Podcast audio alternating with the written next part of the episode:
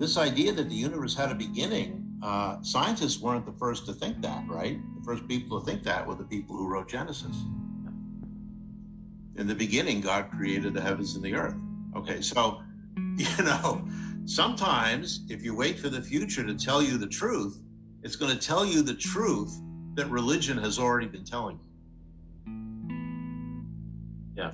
And that comes from science. And there's going to be a lot more of that. And I think that's going to especially, I mean, it's already been happening with physics for some time. It's happening in other areas as well. I think it's going to be happening in biology very, very soon, if not already. Uh, we're talking about the origin of life. Uh, you know, there's the origin of life is now the same mystery that relativity and quantum theory was before they were discovered.